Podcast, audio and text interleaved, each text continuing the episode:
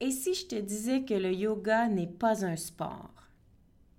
Et si je te disais que le yoga n'est pas non plus l'art de méditer? Et si j'osais te dire que le yoga n'est pas non plus une philosophie? Qu'est-ce que ces trois phrases réveilleraient en toi?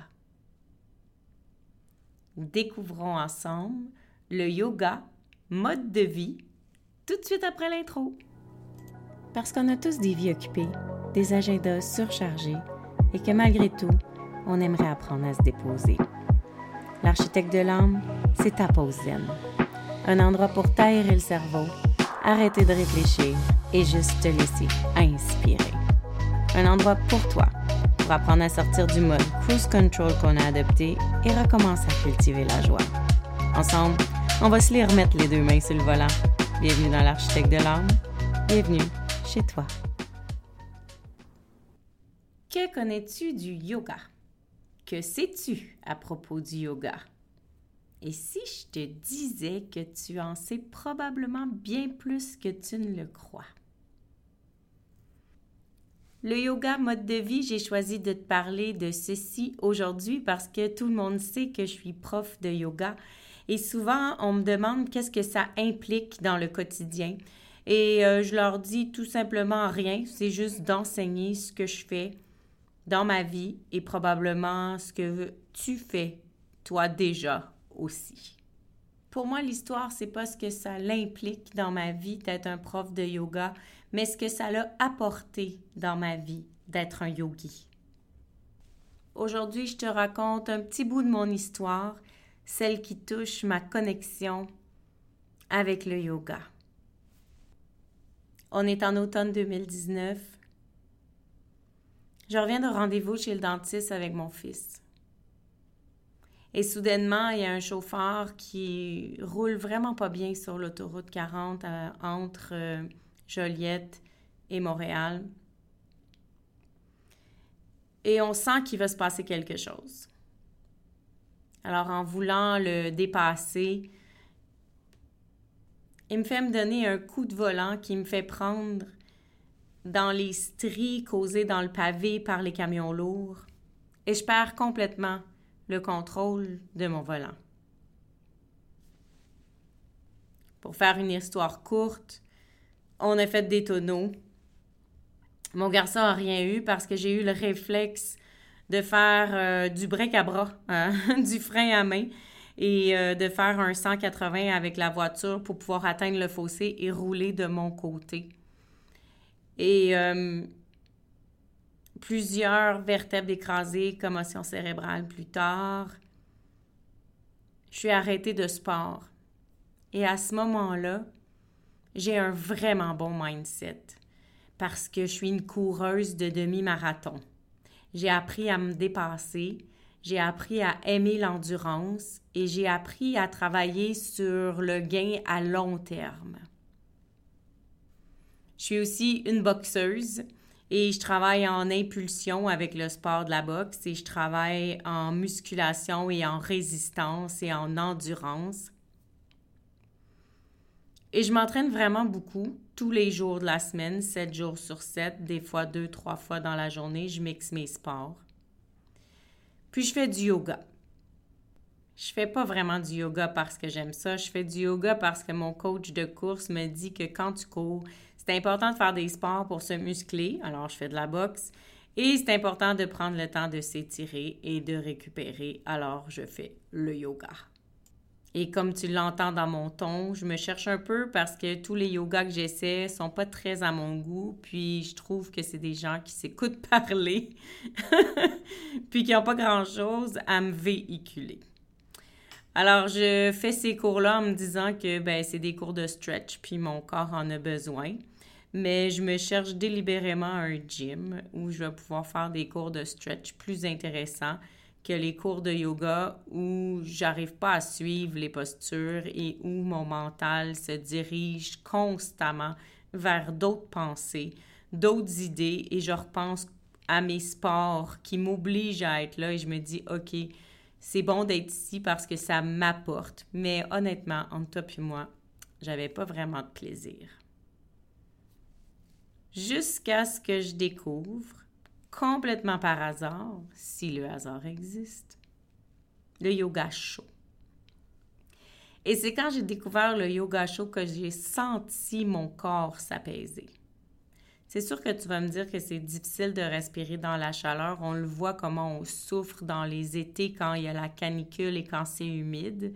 Mais je te rassure, à l'intérieur des salles de yoga, on essaie d'avoir la chaleur sec et non pas l'humidité, ce qui fait que ça aide la respiration. En plus, on s'habitue à force d'être dans la chaleur, à travailler dans la chaleur et surtout avec la chaleur. Et moi, c'est vraiment ça qui a aidé mon corps à aller chercher la flexibilité et la douceur que j'avais besoin de me déposer pour prendre le temps de faire les postures. Donc, j'ai appris à aimer le yoga, mais ça n'a pas été naturel pour moi. Il a fallu que je fasse beaucoup d'essais-erreurs avec des studios, avec des profs, jusqu'à temps que je trouve la forme de yoga qui me convenait.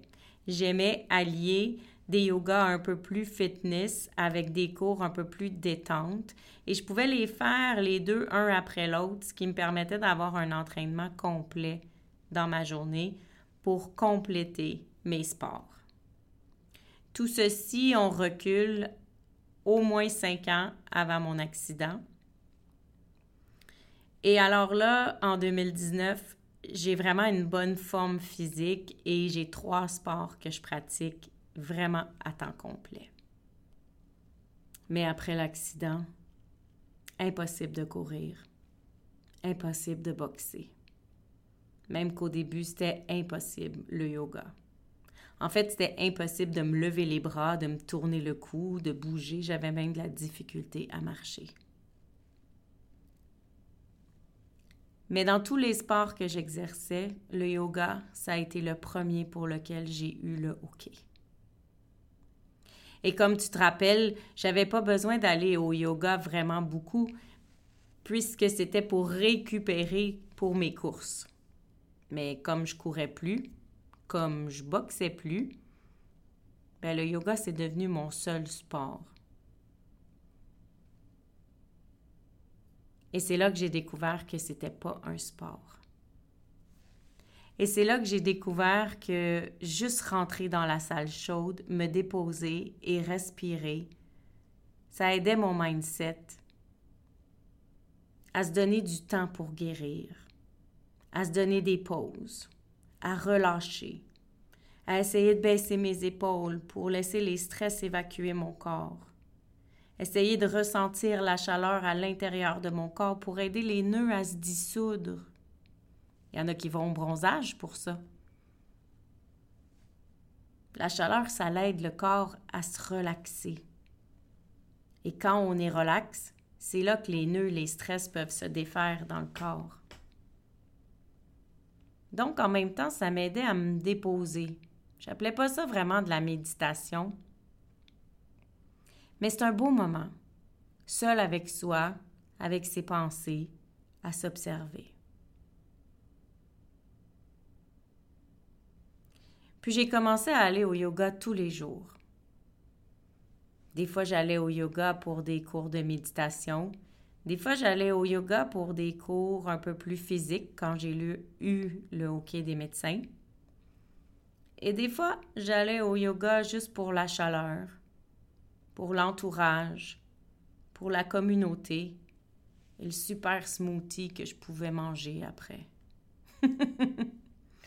ouais, parce que c'est le fun quand tu sors de ton cours de yoga chaud, de t'installer devant les murs de sel qui amènent un peu de bienfait dans ton corps et de savourer ton smoothie qui amène le bienfait à l'intérieur de toi et qui apaise l'âme. Donc le yoga est devenu mon mode de vie. Et à partir de ce moment-là, j'ai eu envie d'en découvrir un peu plus. Parce que plus je parlais aux autres yogis, et plus je me rendais compte que dans cette philosophie yogique, en guillemets, ben, il y avait bien des choses que j'appliquais déjà puis que je faisais déjà. Alors un jour, je me suis inscrite sur une retraite de yoga. Cette retraite-là, dans ma tête à moi, c'était comme le OK de mon médecin pour aller faire du yoga intensif pendant 30 jours. Tous les jours, pendant 30 jours, j'allais être bercée par un professeur qui allait me remplir la tête d'informations concernant l'anatomie du corps humain, la musculation, qui allait euh, me parler des bienfaits du yoga sur le corps émotionnel, sur le corps physique, sur le corps mental, qui allait me parler de lithothérapie, d'aromathérapie, de nutrition et de tout ce qui englobe le maintien du corps physique pour avoir des bonnes postures. Et quand on parle de posture au yoga, ce que j'ai compris, c'est que c'est pas juste les poses qu'on tient quand on fait la pratique du yoga, mais c'est les postures dans notre vie comment on s'installe dans notre vie, comment on agit, réagit, interagit avec notre propre vie. Alors, j'avais très hâte d'aller à cette retraite de yoga qui finalement, un coup rendu sur place, s'est avéré un programme pour devenir professeur.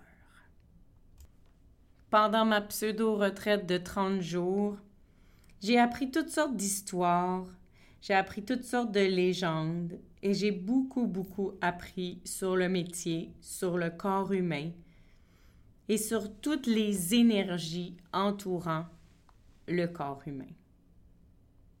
J'ai aussi appris qu'il y avait des grands maîtres qui donnaient tous un peu la même version de l'extase ou euh, de l'accomplissement que peut apporter un cours de yoga ou une méditation ou une réflexion. Et selon les provenances, il y a des grands noms qu'on a entendus comme Shiva, Bouddha, Pantajali, qui sont tous des grands maîtres qui ont voulu amener, favoriser cette connaissance-là du yoga sans trop être capable de l'expliquer clairement pour l'humain comme toi et moi. Et c'est vraiment Pantajali qui a apporté la formule qu'on connaît aujourd'hui, qui est beaucoup plus accessible et qu'on a transformée pour en faire un sport. Mais au départ, le yoga, c'était des grandes phrases qu'on appelle des sutras pour aider les gens à améliorer leur alignement interne et alimenter leur grand questionnement sur la grande raison d'être. Comment être bien à l'intérieur de soi, comment être bien avec les autres et comment être bien dans la vie en général. Donc, comment Pantajali est arrivé à résumer les énoncés philosophiques en 195 sutras? Ben en fait, c'est que lui, il est arrivé 400 ans après Bouddha. Et Bouddha, lui, avait déjà transformé les enseignements de Shiva. Donc, tu vois, c'est comme un peu euh, n'importe quel grand penseur, grand gourou, grand maître, grand philosophe. C'est de génération en génération, si on peut dire, un peu comme Dieu, Jésus, la Bible et euh, tous les autres philosophes qui ont suivi. Ça se transmet et ça, ça se peaufine, ça se dessine avec les mœurs, avec les années, avec les époques, avec le temps. Bien sûr, au début, c'était plus respiration, mouvement. C'était aussi beaucoup de mantras, de rites, de chants, mais le yoga est devenu vraiment pratique de posture et de méditation avec les enseignements de Bouddha et par la suite. Donc, découvrant tout ceci dans ma retraite de yoga, alors que je suis euh, en pleine réhabilitation d'un accident d'auto, je me dis c'est bien parce que je vais apprendre une autre philosophie, une autre forme de pensée qui est beaucoup plus lente que ma nature profonde à moi. Et quand tu es en rétablissement d'une grande blessure, comme mon accident de voiture, je trouvais mon rétablissement vraiment, vraiment lent. Et j'avais besoin de ralentir pour pouvoir accompagner mon corps dans sa douceur, dans sa lenteur. Mais comme j'étais habituée d'avoir un mindset fort, rapide, et que j'étais une fille très active, euh, pour moi, mon corps, il, répondait plus là, à, mes attentes ou, à mes besoins. Il répondait plus à ma vitesse. Et je me sentais déconnectée entre mon corps physique et mes idées dans ma tête, dans mon esprit, dans mes émotions, ça me mélangeait. Et j'ai trouvé que cette euh, idée de retraite pouvait peut-être être un cadeau pour me réconcilier avec mon corps, avec sa lenteur, et apprendre à apprécier la lenteur en général. Eh bien, comme tu t'en doutes, ça n'a pas été facile ce 30 jours-là parce que apprendre ce genre de philosophie à travers les mouvements, à travers la théorie, ça brasse des trucs en dedans. Ça brasse des trucs. Puis quand tu es fragile ou fragilisé et que tout est à fleur de peau, bien, ça vient te chercher profondément. Mais j'ai choisi de laisser aller, j'ai choisi de laisser sortir, parce que je voulais vraiment me réconcilier avec la séparation que l'accident d'auto avait faite entre moi et mon corps. Et tu t'en doutes? Ben oui, ça a fonctionné. Ça a fonctionné parce que sinon je ne serais pas ici en train de t'en parler. Mais comment ça a fonctionné? C'est que j'ai fait comme toi. J'ai pris le temps d'apprendre et de comprendre dans ma tête pour être capable d'observer les enseignements qu'on me donnait versus ce que j'avais envie d'appliquer, ce que je trouvais qui faisait du sens, ce que je trouvais qui n'en faisait pas, et d'intégrer tout ça à l'intérieur de moi. Accepter, digérer, mâcher, prends le mot que tu veux. Mais une fois que la conscience et l'ouverture d'esprit sont installées, on peut amener ça plus profond à l'intérieur de soi. Et comme j'aime le dire, se regarder dans le miroir de vérité. Quels sont nos réels comportements? Quels sont les réels messages qu'on porte à l'intérieur de nous? Comment on se parle? Comment on s'accueille? Et moi, j'étais pas du tout dans l'accueil de mon corps physique parce que je trouvais que ça allait pas assez vite. Alors, ça a été bon pour moi de faire cette retraite professorale parce que j'ai pu aller chercher plein de connaissances mentales pour les descendre tranquillement dans mon corps, les laisser s'installer, apprendre à respirer ces nouvelles idées-là et ensuite les appliquer une par une. Mais tu sais quoi? La moitié des applications du yoga, tu les fais déjà. Tu les fais déjà parce que le yoga, ça se divise en huit pétales. Des divisions comme un cadre, comme un canevas, comme des principes pour encadrer la vie et juste pointer le chemin. Pas de bon, pas de mauvais, pas de religion, pas d'obligation, juste des idées lancées à appliquer dans ton quotidien. Et laisse-moi te dire que ça, c'est venu me chercher. Parce que moi, être obligé de faire quelque chose parce que la religion dit que c'est comme ça que ça fonctionne, oh, ça colle pas tout à fait à ma personnalité. Alors, ce que j'aimais beaucoup dans le yoga, c'est que c'est un mode de vie qui est très inclusif. C'est-à-dire que comme ce sont des balises, et que c'est un mode de vie, tu peux inclure n'importe quelle philosophie, croyance ou encore religion que tu as dans tes croyances à toi et dans ta vie à toi et venir juste compléter par le yoga. Le yoga, c'est vraiment un mode de vie puisque ça te met des balises pour avancer vers ce qui t'apporte la légèreté, de la joie et du plaisir. Ça apporte des balises sur comment construire sa vie euh, bien équilibrée, sa vie de rêve. Ça aide à se re-questionner, à savoir si on a une vie qui nous plaît, qui nous intéresse. Et surtout, ça apporte beaucoup de savoir-vivre et de savoir-être. Bref, grâce aux huit pétales du yoga, j'ai pu tranquillement accepter la lenteur, intégrer tranquillement des volets du mode de vie yogique pour reconnecter à l'humain à l'intérieur de moi. Reconnecter au souffle à l'intérieur de moi et ainsi donner le temps à mon corps physique de se régénérer, de se réparer et accepter que plus rien ne serait jamais pareil. Parce qu'après une épreuve, tout a changé. On n'est plus la même personne à l'intérieur de nous.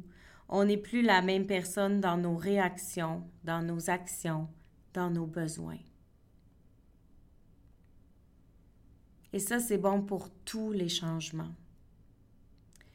Mais malheureusement, on s'en rend compte seulement avec les grandes épreuves. Et même si c'est toutes des choses que je savais déjà, parce que j'enseigne la pleine conscience depuis 15 ans, mais le yoga est venu intégrer une couche supplémentaire, ouvrir un accès, un portail à l'intérieur de moi pour une conscience beaucoup plus grande, beaucoup plus claire et surtout le plus grand cadeau, c'est que j'ai appris à me regarder dans le miroir, droit dans les yeux, regard à regard dans mon propre reflet, et être capable de me dire Je t'aime tel que tu es. Alors pour partager le cadeau que j'ai reçu de connaître les huit pétales du yoga, et afin que tu puisses faire les parallèles avec ta propre vie et visualiser dans quelle partie de ta vie tu es toi-même un yogi, je te propose deux autres épisodes pour détailler yama, niyama, asana, pranayama, pratyahara, dharana, dhyana et shamadhi ces huit pétales qui sont maintenant mon mode de vie. À tout bientôt! Ah, gratitude fois mille d'avoir été ici. Ça me fait tellement plaisir de jaser avec toi. J'ai déjà hâte au prochain épisode. Entre-temps, si tu as envie d'encourager l'architecte de l'âme, va sur ta plateforme d'écoute préférée, laisse-moi un commentaire ou des étoiles. Puis surtout, abonne-toi pour ne rien manquer. Si tu as envie, tu peux aussi partager l'épisode pour m'aider à me faire connaître. Place-le dans ta story en me disant ce qui t'a le plus touché aujourd'hui. N'oublie pas de me taguer melcy.soul.architect pour que je puisse aller liker et te répondre. Parce qu'à chaque écoute, tu reprends tranquillement ton volant vers la grande liberté. Cette liberté d'être, cette liberté de conscience, cette liberté de joie. Alors, si tu as juste une pépite à retenir aujourd'hui, ben c'est mon secret du bonheur, mon outil de gestion pour tous les soucis, ma phrase préférée. Écoute ton feeling. À tout bientôt. Love, Mel.